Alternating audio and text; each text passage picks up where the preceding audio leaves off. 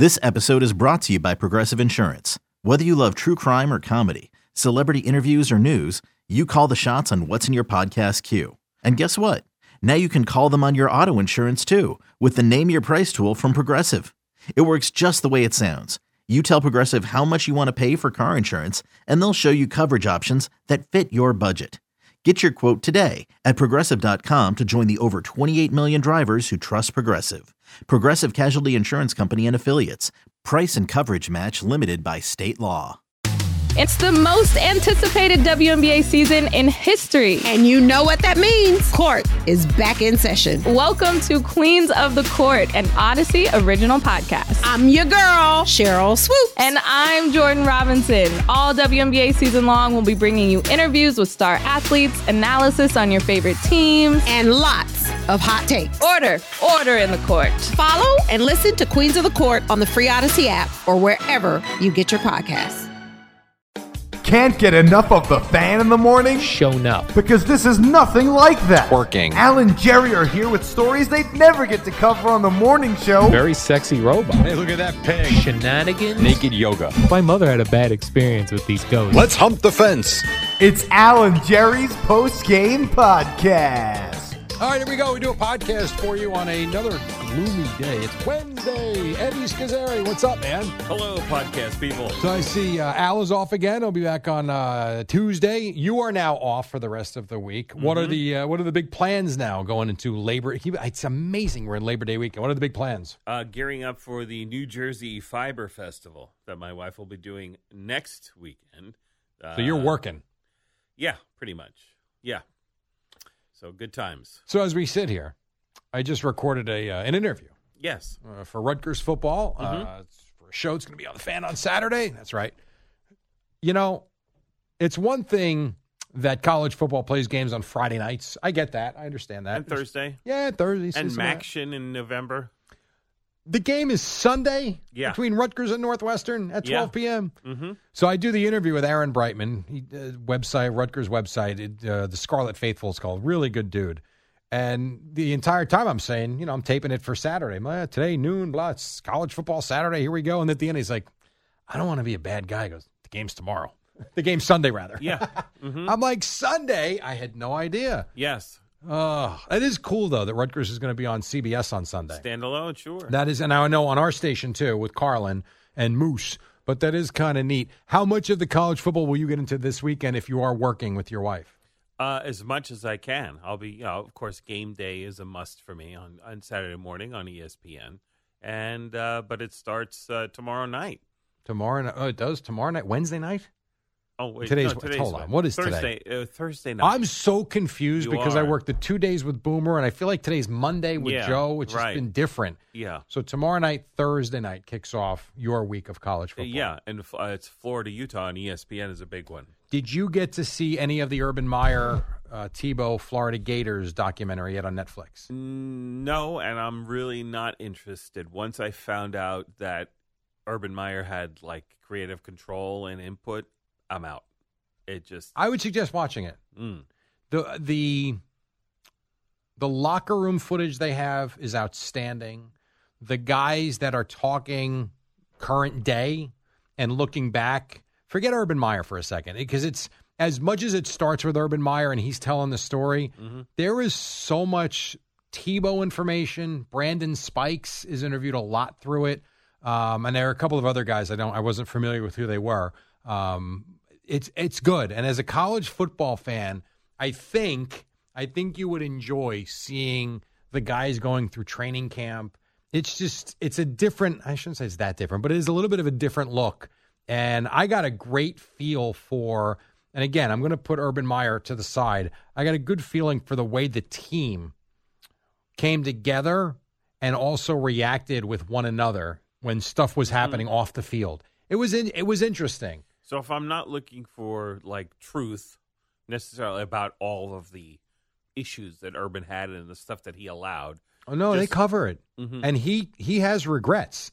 Like the notion that they don't talk about guys getting arrested is not true. He flat out says, like there were guys being. I didn't. I, he didn't say I didn't know what to do, but he made it very clear, like every day something was happening. Yeah, they had a long and it, ledger. and it was a struggle. Yeah. And he makes it also very clear that yes, for certain players, you kind of look the other way. I, I mm-hmm. thought it was pretty good actually. Okay. When I first mentioned it, you know, I think it was Al, might have been Al, that you know said immediately, yeah, but they don't cover Aaron Hernandez and the the NFL and the murder stuff. I'm like, yeah, but that's not what this was. Right. You know, they do. That was after, right. it was far after the the, the stuff in Yeah, college. years, yeah. And then Al even texted me. I guess it was maybe Monday, um, you know, or maybe Sunday that he so he watched it or watched the first couple of episodes. Loves it just because it's a it's a pretty good look into college football. And what platform is it?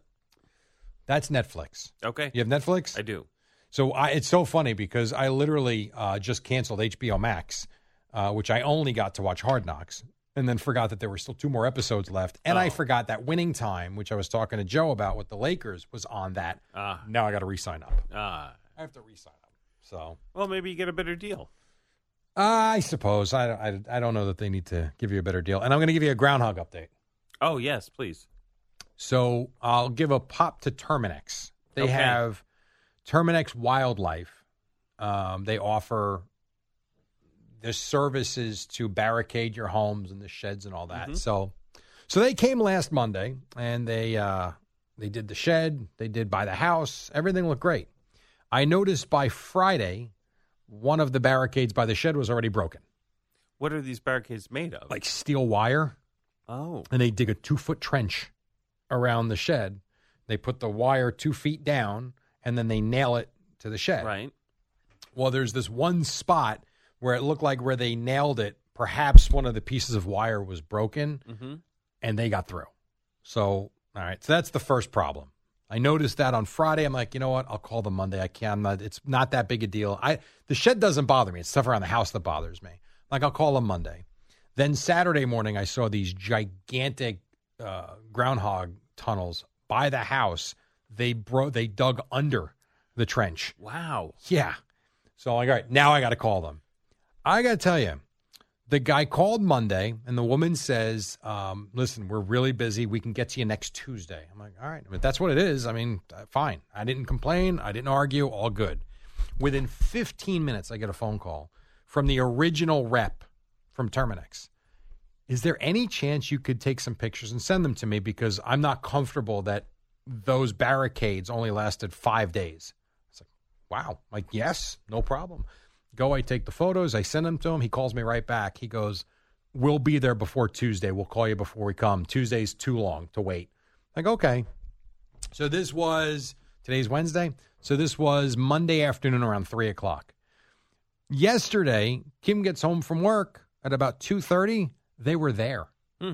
redoing everything. So a little pop to Terminix Wildlife that I think, you know, I don't want to say took accountability. They didn't do anything wrong. I mean, the groundhogs just kind of Yes. ruined what they did. And they, if this doesn't work, I don't know what I'm going to do. Yeah, the uh, that's strange that they were able to get around it They got under it. and so quickly. Yeah. So did they sink it deeper? Um, On this there were there was a gap that they missed that I think was part of it, where it looks like it started, but then they were able to dig around and under, Uh huh. and then they it's just unbelievable. They found the weak link. Yeah. and they came right through. yeah, and you know what he told me would be the best deterrent, which A dog. Uh, a- dog is definitely one, and that is still under consideration. Mhm. A golden retriever, right? That's the one I would get. Yes, I mean they're not going to actively hunt the things, you know, or be aggressive. no, but that them. should But usually, a, the dog urine is a big deterrent for on the property. yes. So that it's, uh, it's worth thinking about it. Mhm. I, I see what I need, as you know, is I need the proper deterrent and a dog that's going to get along with the cats because I don't want to ruin the cats' lives. Right, and if you get a dog that is big enough, because these groundhogs are not small, No, they're big. so you can't get like a, a Jack Russell. That's what Boomer was telling me to get. He's like, they'll go hunt those things. They will, but here's the thing: if the groundhog like fights back, it could hurt them. yeah, it's it yeah, it's more than a fair fight. Yeah, and that I Uh, don't want. a- And, you know, or a raccoon, forget about it. Raccoon, even a larger dog would be in trouble. They are vicious. Groundhogs are tough, but not like a raccoon. Mm. But yeah, but if you're going to get a larger terrier type hunter killer dog, that most likely would be a problem with your cats. unless you get a puppy and then introduce it and then their boss and then they respect and they're part of the family. That whole thing. Well, the only way I would do it, whatever dog it would be, it would be a puppy. Like I don't have any. I don't want to. I don't want to go get a, an older dog that's going to come in and create chaos in the house. That's not. That to me is not interesting. The the, uh, the whole idea is getting the puppy, especially a dog's only live for ten years, Yeah, yeah, yeah. right? Because it's ten to twelve years they say for a Uh, golden yeah, retriever. Yeah, yeah, that's correct. Maybe a little longer. Yeah, 13 if you're lucky. So I I would prefer to get a puppy. Now is that a, that's the type of dog you have to go to a breeder for? Um, usually, yeah. Or you know, it, it- but this could be a process. Like, Adopt a, uh, you know, a 18 month old dog from the Seeing Eye. That was a Seeing Eye dropout. They're still young. A seeing eye dropout, but eighteen months is still a big dog, It- yeah, it's a dog. It is not a puppy. right? I, I don't think that will go over well with the cats. I don't. Right, but in terms of the dog's interaction with them, that they'll be, if, especially if it's a, a golden retriever or even a Labrador, they'll be fine with the cats. It won't be because that's something we try to expose them to as we're training them, and and the trainers when they get up there, they do that, so it's not an issue. Uh, yeah, but you know, but that takes a, that's a waiting list and it's money and uh, the whole thing Oh, I'm sure. to adopt a seeing eye dropout. That and you mentioned the waiting list, uh, the, the and the money. Like that's the other thing I told like my wife. I'm like, you know, we get if we do this, and I don't know that we are, but if we do this, you know what? It ain't cheap. No, You No. know, I mean, I don't have pet insurance. I probably should get it because the cats have cost me a fortune. yeah. You get a dog now, and those vet. It's amazing how much everything costs. Like even Yeah. those bills are up, And a bag of food. and a bag of you know, food is not they cheap. they're, they're going to be eating you know three and a half at that age, probably three and a half to four cups of food a day. Uh, you know, so we, you could get a big forty pound bag of food every couple of weeks, and you know it adds up. It'd be like Uncle Eddie from uh, Christmas Vacation. Have Clark buy all the dog Yeah. food because it's so damn expensive. Uh, Right? It's fun. And the thing about the small dog that would freak me out is the the bird, the vultures. I, I would be worried if I had a Yorkie running around the backyard. I would find it Uh, five miles ye- away. Yeah, Yorkie, they're they're tiny, but uh, yeah, that's usually not that much of an issue with the. oh, You have turkey vultures, you said. I think so. Yeah. Yeah, they they're they're real they're carrion birds. You know, they eat dead things usually. Not live things. Correct. Now, if you have a big hawk or a, in the area, Yeah, we've seen those too. so but generally they're not going to go for a dog unless they're desperately hungry. But in your area, there's plenty of rodents and rabbits and stuff like that. a lot of dead carcass. Yeah, they'll they'll scavenge too, but usually they're they're live prey. How much? No, I don't want to give me a no. Don't give me a number. I don't need that. How much though have you overhauled your house since you moved in? Uh, okay.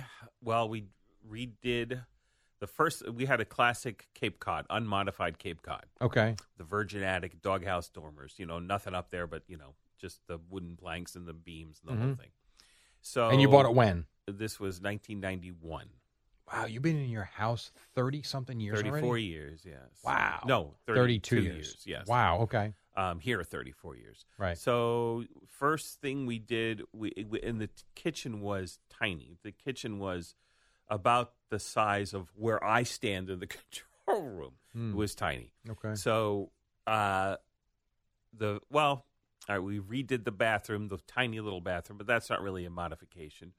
We finished the upstairs, but still with the sloping Mhm. roofs. Then we decided to make a big kitchen out, and we took down the the wall between the kitchen and the dining room. And this has got to be, and that that upstairs modification was within the first five years when we finished the upstairs. Right. Um, and then we did we knocked down the wall between the kitchen and the dining room and made one big kitchen and an eating area, no dining room. That was in 2000, right around 2000, 99, 2000. Okay. And then when my mother-in-law died and my father-in-law moved in, we did the major remodification. We turned it into a colonial, kicked out the back, Wow. went up, uh, had a full second story, So you like built a new house. and it yes, basically we had one wall. oh, you I'm pulled sorry, that. You like did that. Two, two. Well, the front of the house, the front, you know, the two sides back to a point, and then the front were the existing. Yeah. But then it, there's some loophole or something where the you it's know, an addition as opposed to a complete rebuild. Right. And we actually, and when we did the push out in the back, we actually excavated, so we have a larger basement Wow. too. So that was a major modification. Where'd you stay during all that? At my that was in she died in in May of 08 and we we decided to stay and not move. Mm-hmm. Uh, and that work started in like early December of 2008. So I was working with you every day when you were going through this. Yes, and it was Wow. finished in like mid March of 2009. Oh, faster than I would have thought. And we stayed uh, with my parents on Staten Mhm. Island because they had some, you know, space. Yeah, yeah. It was tight and inconvenient and the whole thing. But what are you going to do? The Yeah. house was unlivable. Right. So that's what we did for those. So you Like- basically had a new house in 2009, Correct. essentially. Correct. So there's really nothing else you had to do. You've had to do then, aside from your solar panels, which you did right, and you Right. did a a uh, and landscaping, which doesn't. That- I'm you not counting that. But then And a this- generator you did. Correct. But then this just uh, this past uh, last about a year ago, uh, I we were talking about doing. You know, re- we had talked for years about redoing the kitchen again. Okay. Because the old kitchen was at the back of the house, Right. where a kitchen should be, according to the people. But when we redid the house, the big redo, the kitchen wasn't that old, and we didn't have the money to do a whole new kitchen or move it hmm so we just eventually we thought we were going to move the kitchen to the back of the house where the new dining room Mhm. was but the dining room where the kitchen was blah blah blah so we did that we started that last september Okay. with al's uh, contractor friend drywall mike Right. and we had contacted him he put in a front door a back door for us and then we were talking about this bigger project and we said yeah you know what the hell we're going to do that and we did that uh, and that took a few months because he never left us without a kitchen it was awesome Nice. it was just a few hours without a sink and a fridge because he basically had to turn the sink and the fridge around Mhm. and put them on the other side of the same wall and blah blah blah. Interesting. So yeah, so that was that was major, I would say. yeah, that is major. I mean, not as big as the whole No, that's house a- do, which was That's a big job, though. was expensive. But yeah, this other one was uh and it was so well done and so much less expensive than we thought it was That's going great. to be Very good. because of the way this Yeah. drywall Mike, the way he works Mm. and how he does things, it was just it was good. Just made me think of it because, like yesterday, you know, after I came home and they had finished it, I'm like, I've only been in this house not even six years yet. It's five, right? 2017, 20. It'll be six years in November. Mm-hmm. And it's like in six years, I've put a brand new air conditioning system in, a brand new furnace, a brand new hot water heater. I had to rip the old deck down because the planks were rotting out and I had to put a, a new Trex deck in, which I wasn't planning on doing Mhm. for another couple of years. I've got to redo the pool now next spring because the liner essentially ripped. I had to groundhog proof the backyard. I've had to put three floors in the basement because of two. The first one I just did, and then I had two floods, so I had to Right. put. It's just been nonstop. It has been. It's been It's in, Uh, it seems unbelievable. like a, uh, an inordinate amount of stuff It's unreal. that you've had to do. oh, I mean, it's and- stupid. because I've been in that house, whatever, thirty-two years. We said, yeah, and you've not done a lot, but you but you built a brand new house. In correct, fairness, which is a big deal. But I'm saying that we chose to do. There wasn't an issue. We Right, didn't have a true. problem, and we did have one when we got the solar panels in. Uh, they didn't put the critter guards in, so one Oh, okay. year we had uh, raccoon uh, Ooh. gave birth underneath one of the solar panels. Oh, God.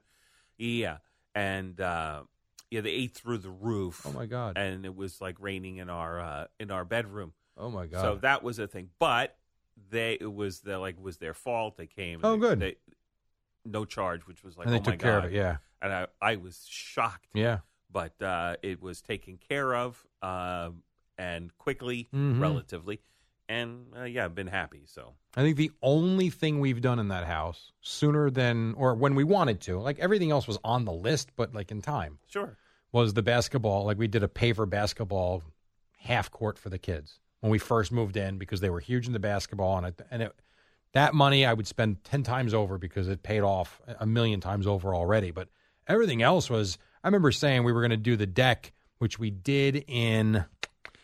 Uh, what was this twenty three? We did the deck in the fall of twenty one. I remember that was on our plan for like this summer. We were going to do it, but in the late summer of 21, my foot went through a plank. Like, what the hell? Like, Mm-hmm. you just think it's, you think it's ugly, but it was fine. No, it was a it was a problem. Like, it's like uh, two years not, before I not, wanted to do it. Not termites, though. It wasn't termites. It was nah. No, it was just an old old plank. It was nothing like that, but whatever. All right, we got to go. Okay. Um, enjoy your extended weekend. Yes. I will be here tomorrow, and tomorrow morning you'll have more of uh, Fliegelman and Peter Schwartz. You Fleegs say what you got to say, and we'll get out of here. So,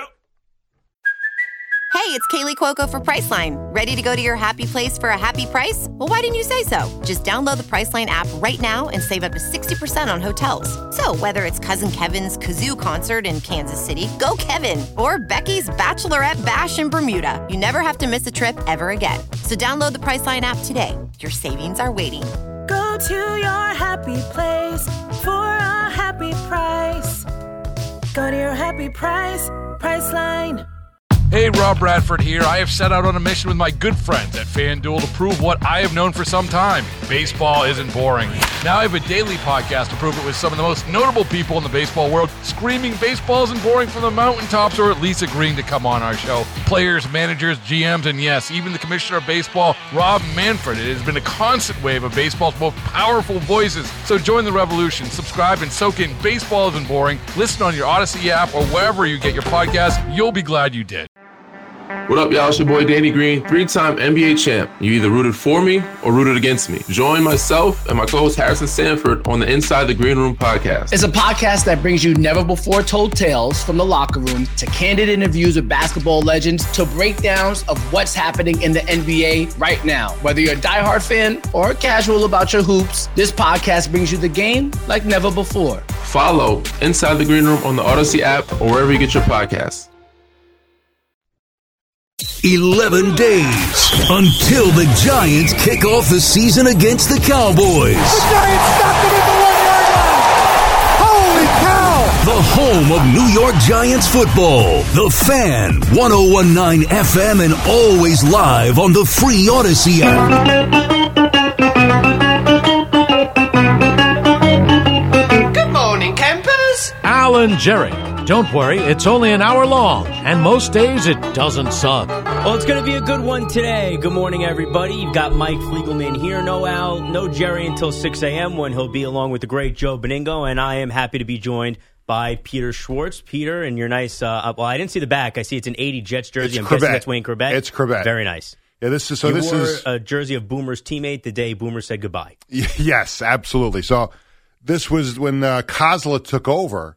They added the black trim. So this is kind of like the legacy uniforms that they're going to wear this year. But this was when Kozla took over and he added the black to the trim.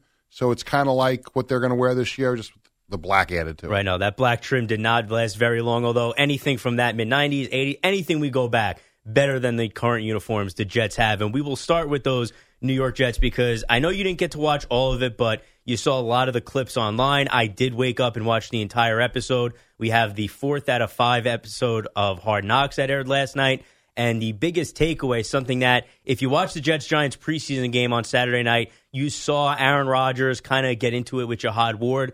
Well, in Hard Knocks, you got the audio of Aaron Rodgers very clearly mic'd up and not happy with Jihad Ward hitting him after a play. Not not a big hit, but definitely some light contact well after the play. And Aaron Rodgers not very happy. Not happy about it. And I, the interesting thing with Rodgers now being the Jet is we're just we're seeing these different sides of Aaron Rodgers. Like you never would have thought all the years he was in Green Bay that he would be like a trash talker. Like it just it, that stuff never came out. Now whether it was the way the Packers media covered him, I don't know. But we're seeing all different sides of Aaron Rodgers now with the Jets, and to hear him go at it with them uh, on Saturday night, that was really you know fascinating stuff. And hey, he wasn't taking any crap from him. No, and it all adds into what we've heard, what we've seen. That Aaron Rodgers seems locked in, motivated. All the you know the little things that that that's something that maybe shouldn't bother a guy who's been in the league for so long.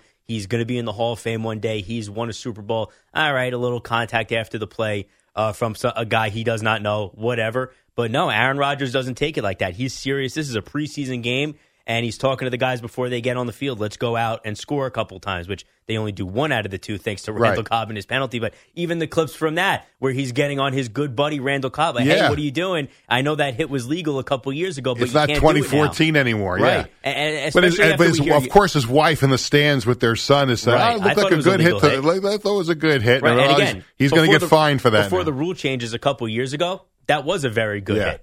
Uh, you know, watching just how engaged he is with his teammates, with the coaching staff, especially Nathaniel Hackett, just all around. And especially coming off of yesterday's news that Kelly Stafford saying Matt Stafford is having trouble connecting with the young guys, you see how this team feeds off of Aaron Rodgers. And it's something that we've talked about all offseason when he's at OTAs.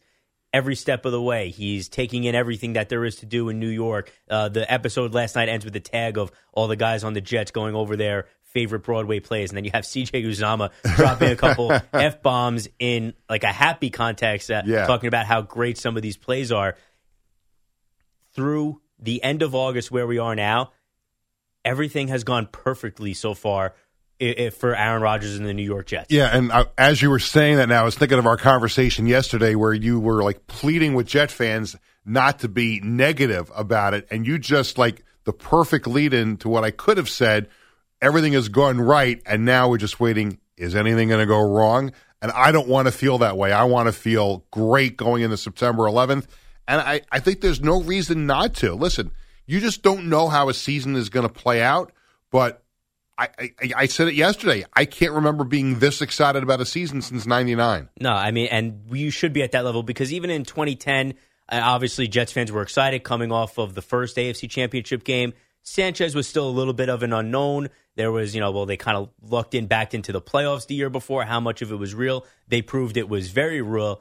And then I don't know about you going into 2011. I hated how they handled that offseason. So I was still excited, but it wasn't like this year where I look up and down this roster and we look for weaknesses and there's nothing glaring. Even yesterday at practice, Duane Brown back at practice, Dalvin Cook, he's practicing, says he does everything. All these guys who there were question marks, they're starting to work their way back into the fold. Carl Lawson is back at practice. It looks like the Jets are going to be as healthy as you could realistically ask for heading into week one both fan bases here, the Jets and the Giants, and I'm not even that high on the Giants this year as we talked about yesterday. If you are a New York football fan, you should be thrilled and excited going into September because again, why not? and because our baseball season has stunk with both Oh, of us. been- it's- I it's mean, it's just it's it's been brutal, and now, I, you know, I mean, we'll get to baseball in a little bit, but now, like at least from a Yankees perspective, like I'm excited to see, when Austin Wells gets called up, and hopefully Jasson Dominguez gets called up as well. And now, you if you're a Met fan, you're wearing a Brooklyn Cyclones T-shirt. Uh, Kevin Parada just got called up to Double A, so there there's other things from a baseball perspective that you can focus on, but just the fact that you know both te- you know the Giants are coming off a playoff year. The Jets had this ridiculous offseason with high expectations now. I mean, this is going to be unbelievable. And every week you're going to be glued to your TV or you're going to the game, whatever it might be. Uh, this I can't remember, you know, being excited for a Jet season since '99. When was the last time there was this much excitement for both teams? I don't know if it's happened since I've been around. And even, I'll be honest, even in like those 2009, 10, 11 ranges, there was a lot of excitement. Maybe going into 2008, once the Jets traded for Favre, Giants obviously coming off a Super Bowl victory. Right. And until the Plaxico incident, they had what looked like the best team in the NFL. The Jets were right behind them until Brett Favre ended up getting injured. Maybe going into that year, but then 2009, 10, 11, late summer, I was away at school. So Mm-hmm. just being around it in New York, being here every day, obviously. I've worked here since 2012. So going into a football season, the last decade plus just here, this is completely unlike anything I have experienced working at WFAN, producing and screening calls, the daily conversations we're having. It's been maybe one or two years where we felt this good about one team. To feel it about both teams, this is a very exciting time. Just for me personally, for obviously as a Jets fan, but then from working here and being immersed in it every day, this has been such a refreshing change of pace. And you mentioned you didn't like the way that you know the 2011 you know season unfolded for the Jets. Remember the the groundwork for that was laid the year before because that's when they really started to dismantle the team. that was you know built in 2008 and 2009. And they got rid of Thomas Jones. The offensive line was being you know broken up, and the Jets still got back to the AFC Championship game in 2010. LaDainian Tomlinson was one of the running backs, and you know they were you know they put together a, a line that was still able to get them, but you, you started to see that deteriorate. And it obviously it undercut Mark Sanchez the following year, and then Rex keeps him in the preseason game, and he gets hurt, and that was the end of that. But yeah, it's been an abyss for the Jets since then. And now, listen, let's, let's strap it on next week and get ready to go against Buffalo. No, listen, it, it's something when we get to next weekend and you have Giants Cowboys Sunday night into Jets Bills Monday night. Huge games for both teams. Not that either one is in too much trouble if they start 0 1, but this is for the Giants, it's definitely the, the team right in front of them because the Cowboys are between them and the Eagles. So this is the next team, the next step for them to prove to us that they've improved and they're ready to take that next jump is beating the Cowboys. For the Jets, it's contending for an AFC East title and the team that's won the division the last few years. Granted, of course, the Dolphins finished ahead of the Jets too last year, but the Bills are the team to beat in that division. This is a challenge and an opportunity for both teams heading into week one. And you love that they're both healthy, at least relatively healthy, going into an NFL season. And both teams seem to be in as solid a position as you can be to take their crack at their big rival, to take their shot. And it was cut down day yesterday in the NFL, and both teams got down to 53.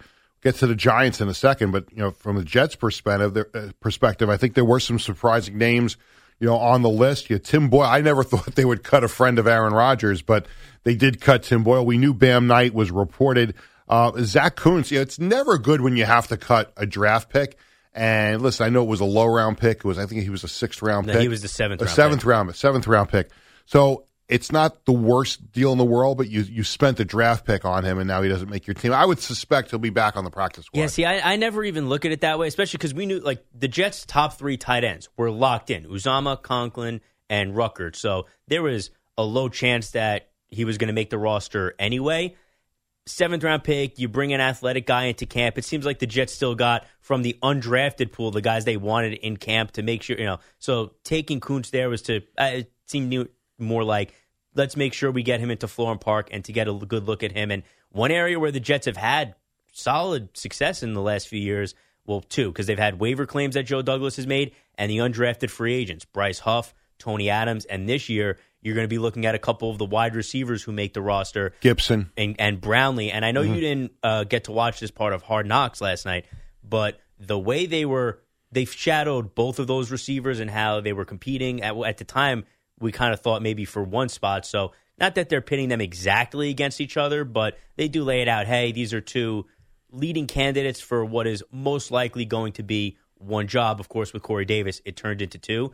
But the way Nathaniel Hackett talks to Gibson on the bench during the fourth preseason game against the Giants makes it seem like Gibson was never in danger of being cut. So Yeah, it's just funny how that plays against what we've heard, what we followed over camp the last few weeks. Is this guy on the roster bubble? You watch Hard Knocks and you go, "Eh, it does not sound like he was ever on the bubble. Yeah, now you know, watching the game Saturday night here, um, you know, Gibson had that bad drop uh, in the first in the first half, and you th- start to think, oh, you know, he's on the wrong end of the bubble, and then he had a spectacular second half.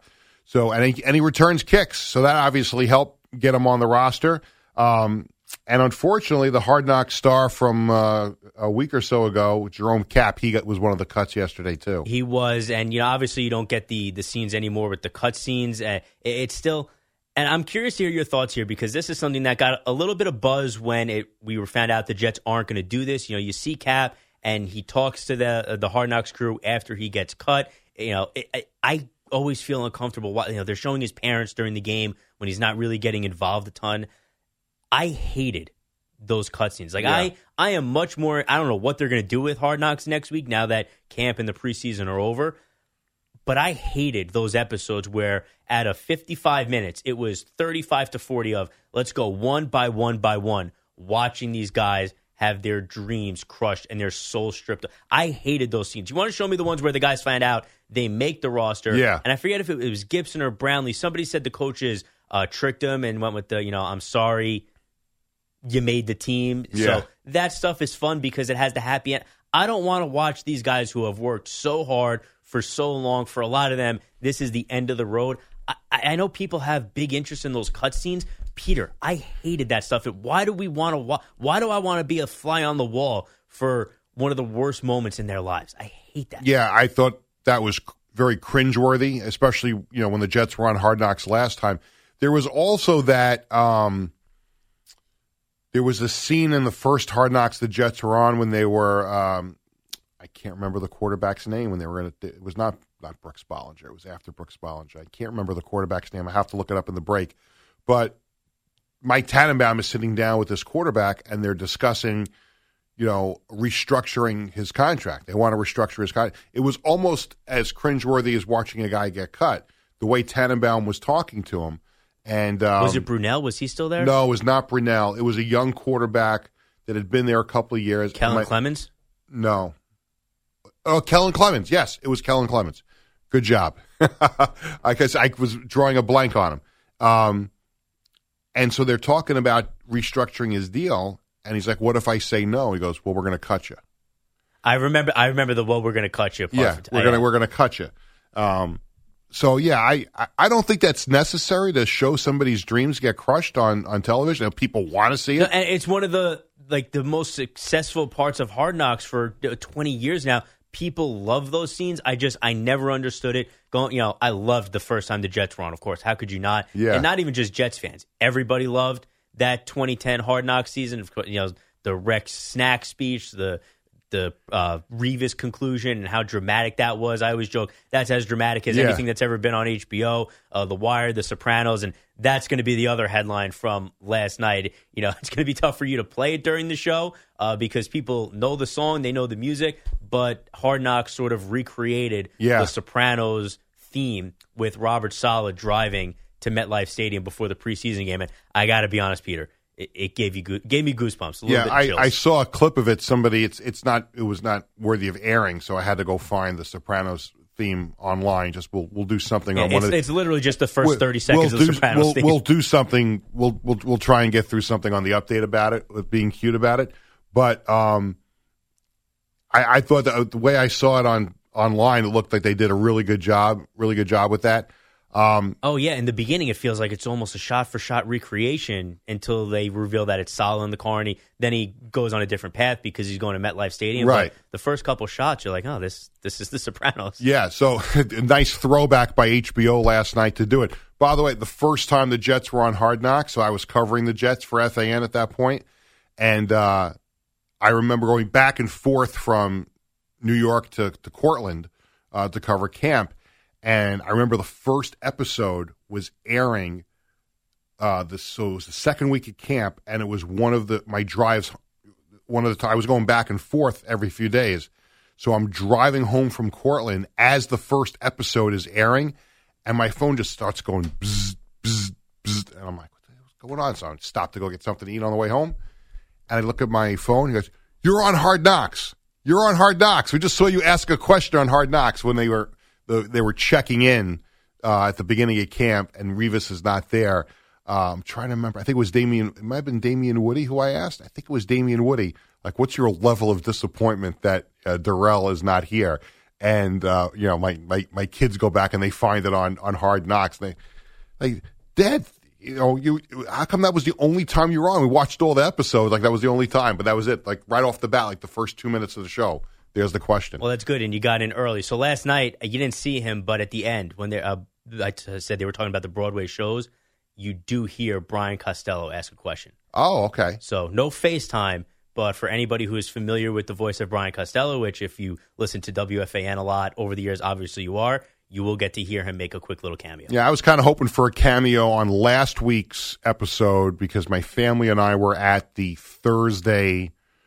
Was supposed to be the second joint practice, and it was just a regular Jets practice. So they were showing some clips. Uh, maybe they'll show us in the stands there. We didn't get in. And maybe they'll do some of the old footage and B roll in next week's episode when there's a knock, uh, not a lot going on. I know we're still waiting for maybe a, a quick shot of when Boomer and Gio were at camp two weeks ago, but it's hard to get upset about anything not being at Hard Knocks now when we're four episodes in, there's one left, and we still haven't seen uh uh even like one quick shot of the general manager, Joe Douglas, has avoided hard knocks Oh, he's- like it's the plague. Yeah, he wanted no part of it. I, I guess it goes back to when he was like the When Turk he was the Turk. for the Ravens. So, but I, I, you know, you made the point off the air about you know people just aren't, aren't liking this hard knock. I, I thought this has been a phenomenal season of it. I've enjoyed every oh, no, I episode. think people are uh, liking it. I meant like in the last few years we've seen it been criticized, but we can get into that. I want to make one more point. We'll talk more about the Aaron Rodgers and Jihad Ward stuff, and I do want to ask Peter a question. We'll talk about baseball as we continue with the show. This not has to does not have to do with a vacation, does it? No, has Okay. nothing to do with vacation, nothing to do with hotel rooms. I'll leave that to Jerry and Joe. I will ask you though, Peter. You're a longtime Yankees fan. I will ask you a question that only a Yankees fan can answer. We'll get into all of that. It's the warm up show with Fleegs and Schwartz, and we'll be right back. All right, rolling along here on the warm up show. You've got Mike Fliegelman and Peter Schwartz with you. Jerry Recco and Joe Benigno come your way at 6 o'clock.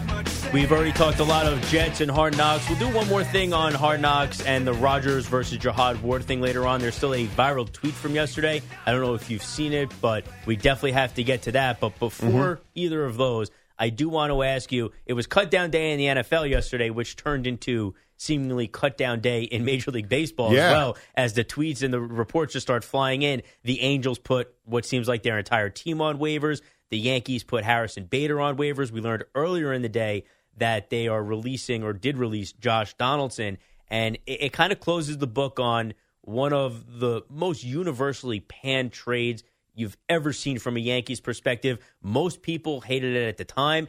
It ended up being, I think, worse than anybody could have ever imagined. And I do want to ask you, before we get into more with that and Bader, Peter Schwartz, your gut reaction to is Josh Donaldson the most despised New York Yankee of all time?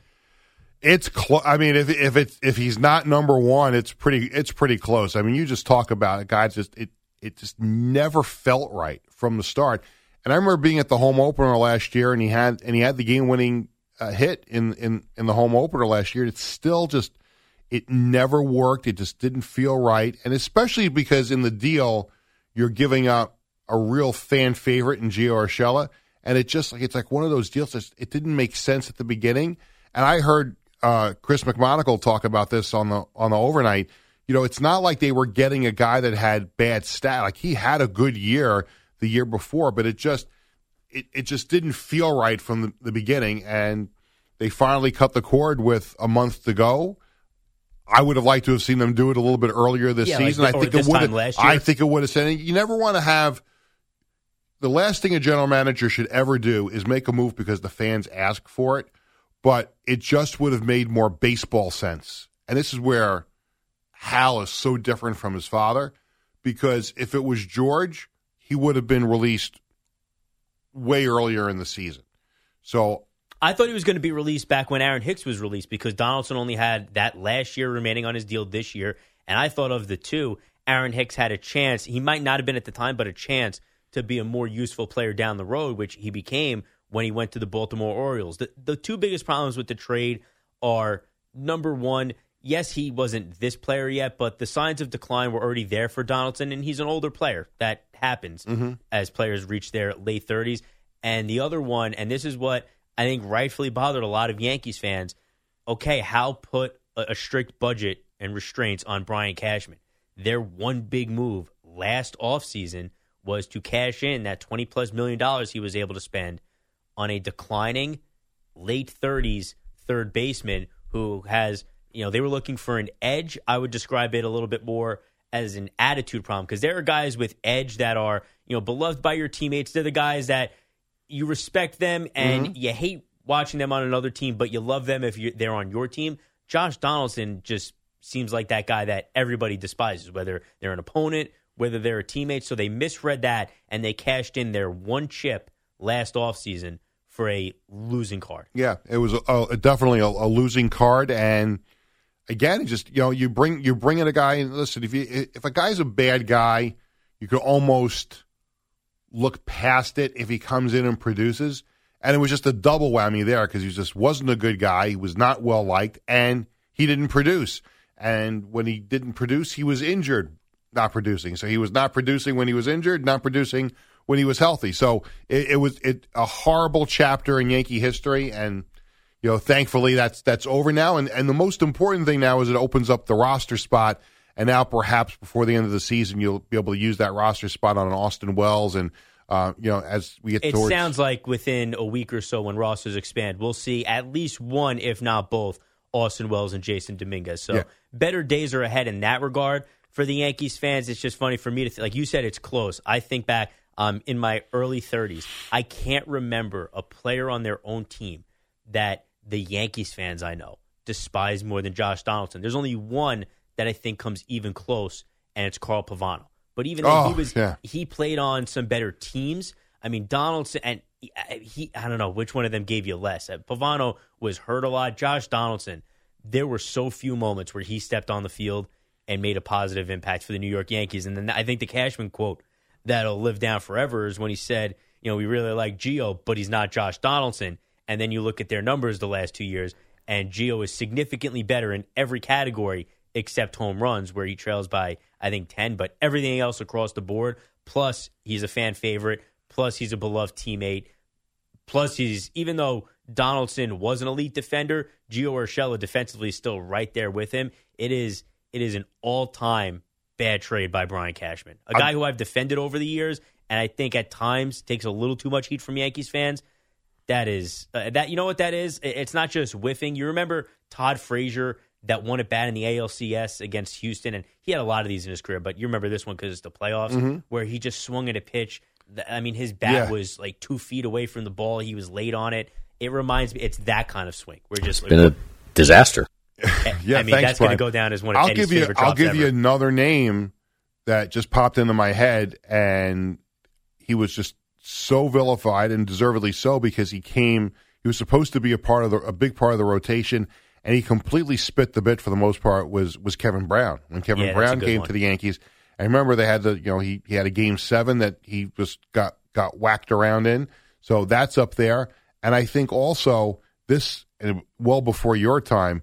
But in in the '80s, Yankees had you know, the Yankees had those good offensive teams in the '80s, but they never had enough pitching to to win the AL East, and they went out and got Steve Trout, starting pitcher from the Cubs. He pitched for the Cubs and the White. The Yankees got him from the Cubs, and I remember George Steinbrenner, you know, telling his team, "I just won you the pennant because I got Steve Trout." Steve Trout was terrible when he came to the Yankees. So, yeah, it's up there. It's up there. If we want, it would be an interesting thing to go like to rank the top, you know, the five or ten worst Yankee trades of all well, of oh, all. uh, ranking the trades, it's definitely up. It just has to be because not that you gave up a ton, but you gave up the best player in the deal. You got back a guy who was awful. You were stuck with him, clogging up the roster and money for a couple years. That's the problem that never used to exist for the Yankees, but because of the budget they have now, not only was Donaldson bad, but it prevented them from making other moves two years in a row. Let the first time maybe by choice, and the second time just the result. and Harrison Bader is a likable player. Like I Yeah, really that- like Harrison that Bader, one's more but I still don't understand. I, I still don't understand the reasoning for the trade. You traded a promising young left-handed pitcher in Jordan Montgomery, and at the time, it just it never made any sense to me. Now Harrison Bader is a good guy, and he's had his moments in a Yankee uniform uh, and in the playoffs, you know, last year too.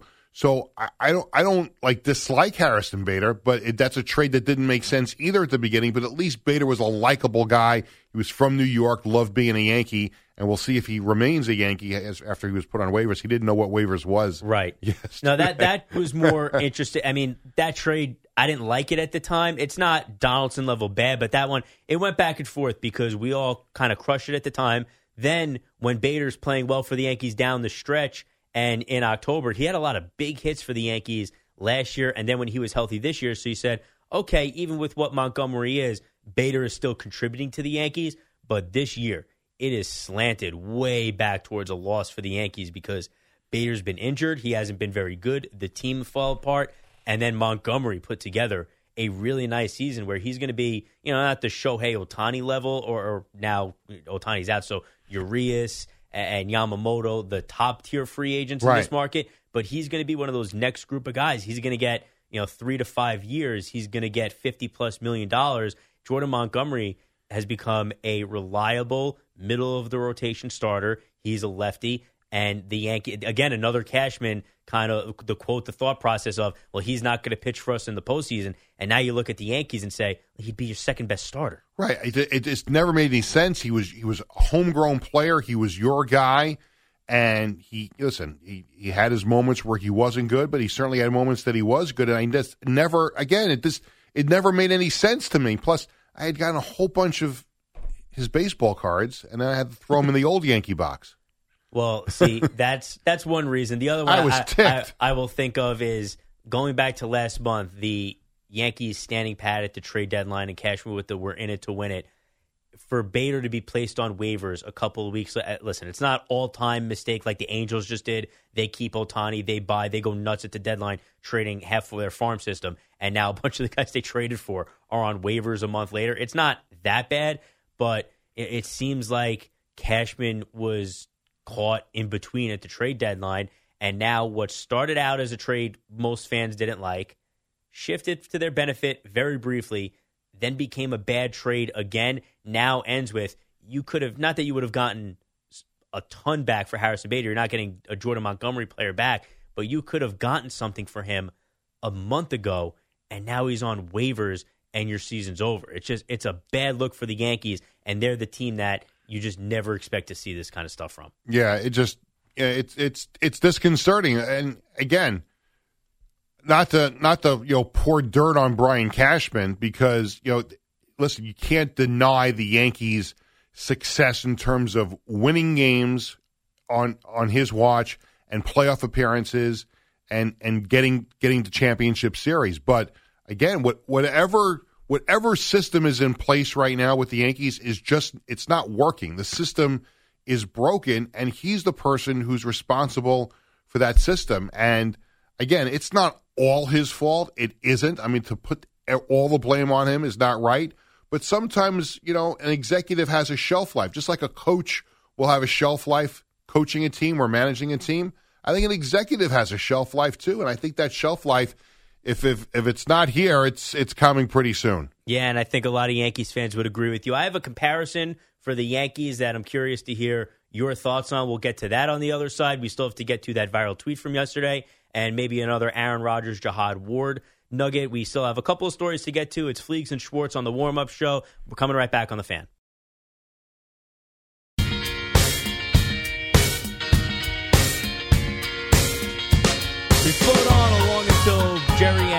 Joe at 6 o'clock. It's Mike Fliegelman and Peter Schwartz with you on the warm up. Peter, I did want to ask you because we were talking about the Yankees and Brian Cashman and another team we talked about earlier, we talked about this season as well. I look at the Yankees being kind of caught in no man's land this year, seemingly without a plan when the season starts to spiral. Cashman caught looking at the deadline. It reminds me as a Jets fan when I talk about going into that 2011 season my excitement waned a little bit because I hated how they handled that offseason. You know, they lost me a, a little bit when they letting Jerricho Cotchery go. They brought in That was Plaxico Bar- terrible. all all those Oh. moves awful. The Jets, if you remember, when the lockout ended, they were kind of in the same spot, caught without a plan. They chased Nnamdi Asomugha, he goes to the Eagles, then they just re-signed Cromartie, and then that's mostly it for the offseason, except for the bad moves at wide receiver.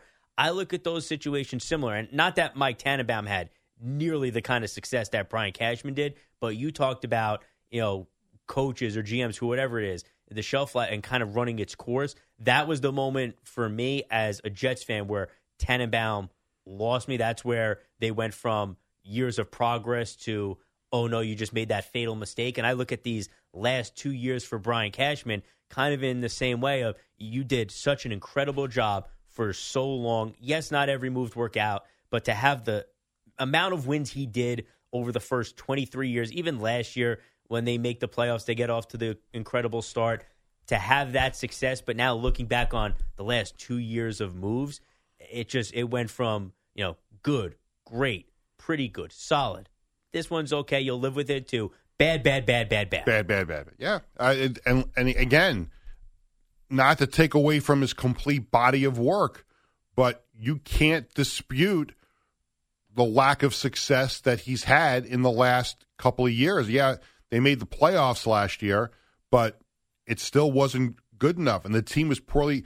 and here's the other thing too about this year. You take away the you know the Donaldson trade and, and the Bader trade and everything like that. You you came into the season without a left fielder. The right, there roster are nine was positions so, on the field, and you said, you know what? We're going to skip one. Thanks. Right. So you you had there was no left fielder. It was a problem all season long, and you didn't address that. And then you get to the trading deadline when you're still we have some semblance of hope that you can make the playoffs, and you don't do anything to help the team. And it's almost as if, and I don't think he would say this, obviously, but it's almost as if he's like, ah, we're just going to roll the dice with what we have. If we make it, we'll just start over again next year. But it's a different kind of starting over than Steve Cohen. At least, at least you know it's Steve Cohen right now that he's going to go out and be able to get the Mets some different players. They they when they made these trades to clear money and spend it on the prospects, you you, you know Steve Cohen's not going to going to sit It's not. quietly. It's and- not even just to sit quietly. It's the like he identified something went wrong. They might know not know exactly what it is yet, but they say, all right, something went wrong. What do we have to do? What do we have to change to make it go right next time? Whereas everything you hear from the Yankees is, oh no, we got this right. Just there were injuries, there was bad luck, and that's why we haven't won. Right, no, but they- the they didn't get it right. Aaron, they- Aaron, they- Aaron Boone is this great asset. What, what do you? You guys are all wrong. Of, co- of course, we know what we're doing, and fans have gotten to the point where it shifted. And you're right. You can't take away Cashman's body of work. And I even think it's you know foolish for people to say, well, they're never going to win with him. They can't win with him. It's tough to say that about a guy who already has won four World Series. Of course, he can do it again. Mm-hmm. The question is, and this is a big one that he will have to answer because he's going to be here. Is he willing to take that long, hard look in the mirror and say, okay, this is, I've done a lot right, but what have I done wrong? What can I change to start impacting this team in a better way? I have a a very different perspective on the way baseball is now from when I was growing up because I'm obviously a little bit older than you, a lot older than you.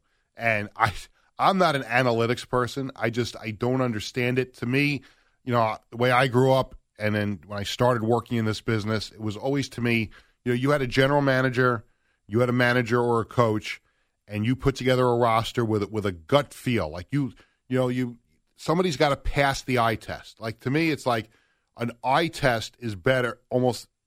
I think not almost as better than just looking at a piece of paper with numbers on it.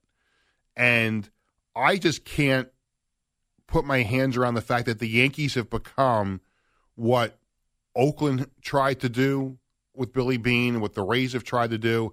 And it really hit me a couple years ago, and the Yankees couldn't in a playoff game didn't didn't have a starting pitcher like that. Like for the New York Yankees to have an opener for a playoff game. This is the New York Yankees, and again, I'm not trying to sound like a pompous Yankee fan, but like this was like, how do you not have a starting pitcher for a playoff game? I hate the analytics thing, and I just listen. I remember when there was a game that I went to in Baltimore years ago with a friend of mine. The Yankees played the Orioles. This is in this was in '96. The Yankees go to Baltimore. Doc Gooden is pitching uh, one of the games of a doubleheader against the Orioles, and he's having a rough fifth or sixth inning. He's got bases loaded and try to keep the Yankees in the game. And I'm saying to my friend, like, you know, Joe's going to pull him here. I mean, he's got nothing. And Joe comes out to talk to him, and Gooden convinces him to leave him in the game. Torre leaves him in the game. He gets out of the jam. And I'm like, that's what I'm talking about. Like, you have to have a feel. You have to have uh, the ability to give somebody the eye test, to, to pass an eye test on somebody. Well, it's it's the blend of both because I I there are parts of analytics I like and I respect and listen. The, the great teams do it to a really positive effect. You have to blend the two. You have to have the information, know how to process it, and translate it into the right way into success on the field. And you also need that person on the staff. It helps the most if it's the manager who can have that gut feel, who knows the people, who knows the game. But that's where Aaron Boone. together. See, Aaron Boone. I- I can't tell you here what kind of a manager Aaron Boone is because I don't think he's making any of these decisions. And the all everyone comes down. Well, he made this change, that change. He's not a good manager. I don't know if he's a good manager or not because I think he's getting the lineup card written out for him. I think he's being told what to do. I just can't come to the realization of what kind of a manager he is because of the whole analytics thing. I just I I, I don't like it. It's not something I'm ever going to get used to, but it's it's obviously part of the part of sports right now, and every every every sports using. No, and I hear you, and especially the way as you a Yankees fan has watched the Yankees use it over the years. I would understand. You know, it, this is not watching the way the Braves used the Dodgers, the Astros had. Either of the New York teams had that kind of success. We'd maybe like it a little bit more. The way the Yankees have just fully embraced it and failed, I fully understand why a Yankees fan would say. Oh, it makes me want to throw up. You saw the movie Moneyball, right? Yeah. So I equate the Yankees to the opposite. Like Brian Cashman's like the opposite of Billy Beanes. And then there's a scene in Moneyball where he's meeting with the scouts and they're trying to figure out a way to replace Giambi, Isringhausen, and Damon. And they're talking about, oh, sign this free, you know, this free, we are like this guy. And Billy Beane is like, if we try to pl- be like New York Yankees in here, we're going to get wiped out out there. And I feel like the same thing with the Yankees now. If we try to be the Tampa Bay Rays in the conference room, well, the Rays are going to kick their butts out there on the field, and that's what's happening. Well, and that's what happened in that game too in 2020, the Deivi Garcia J Happ game that you were talking about. No starter. They they tried to outraise the Rays, and it did not work. And even in Moneyball, not only have I seen the movie, I've read the book, and there's a big line in there where Billy Beane even says, "You know, my bleep is not built to win in the playoffs. This is just supposed to be for the regular season." It's a, Yan- a lesson that you would think the Yankees Right. would hopefully learn at some point. We have to take a quick break. We'll come back. I want to read a tweet of news to Peter and ask him one more question about Aaron Rodgers and Jihad Ward. Wrapping up in a couple minutes. First, a CBS or an Audacy Sports Minute with Amy Lawrence about Mac Jones and the Patriots. It's the dynamic duo of Al and Jerry, the superheroes of WFAN. All right, not a lot of time left, so I do want to read this to Peter. This tweet went viral yesterday about a shooting at Guaranteed Rate Field during a White Sox game. Indeed, an incident, uh, an accidental discharge by one of the women, quote, grazed by the bullet. She reportedly snuck the gun in past metal detectors, hiding it in the folds of her belly fat. Your thoughts? Um, I've snuck things into places in large pockets of a jacket. I would never have thought of sneaking things in with any part of my anatomy. Well, now that someone was able to do it, you would never do it with a gun, but do you think No. now, like, yeah, that's an acceptable place for a sandwich? I, I guess if, about- I guess if it. you had the room for it, I don't think I have the room WFAN, anymore. WFAN FM, WFAN FM HD1, New York. Always live on the free Audacy app.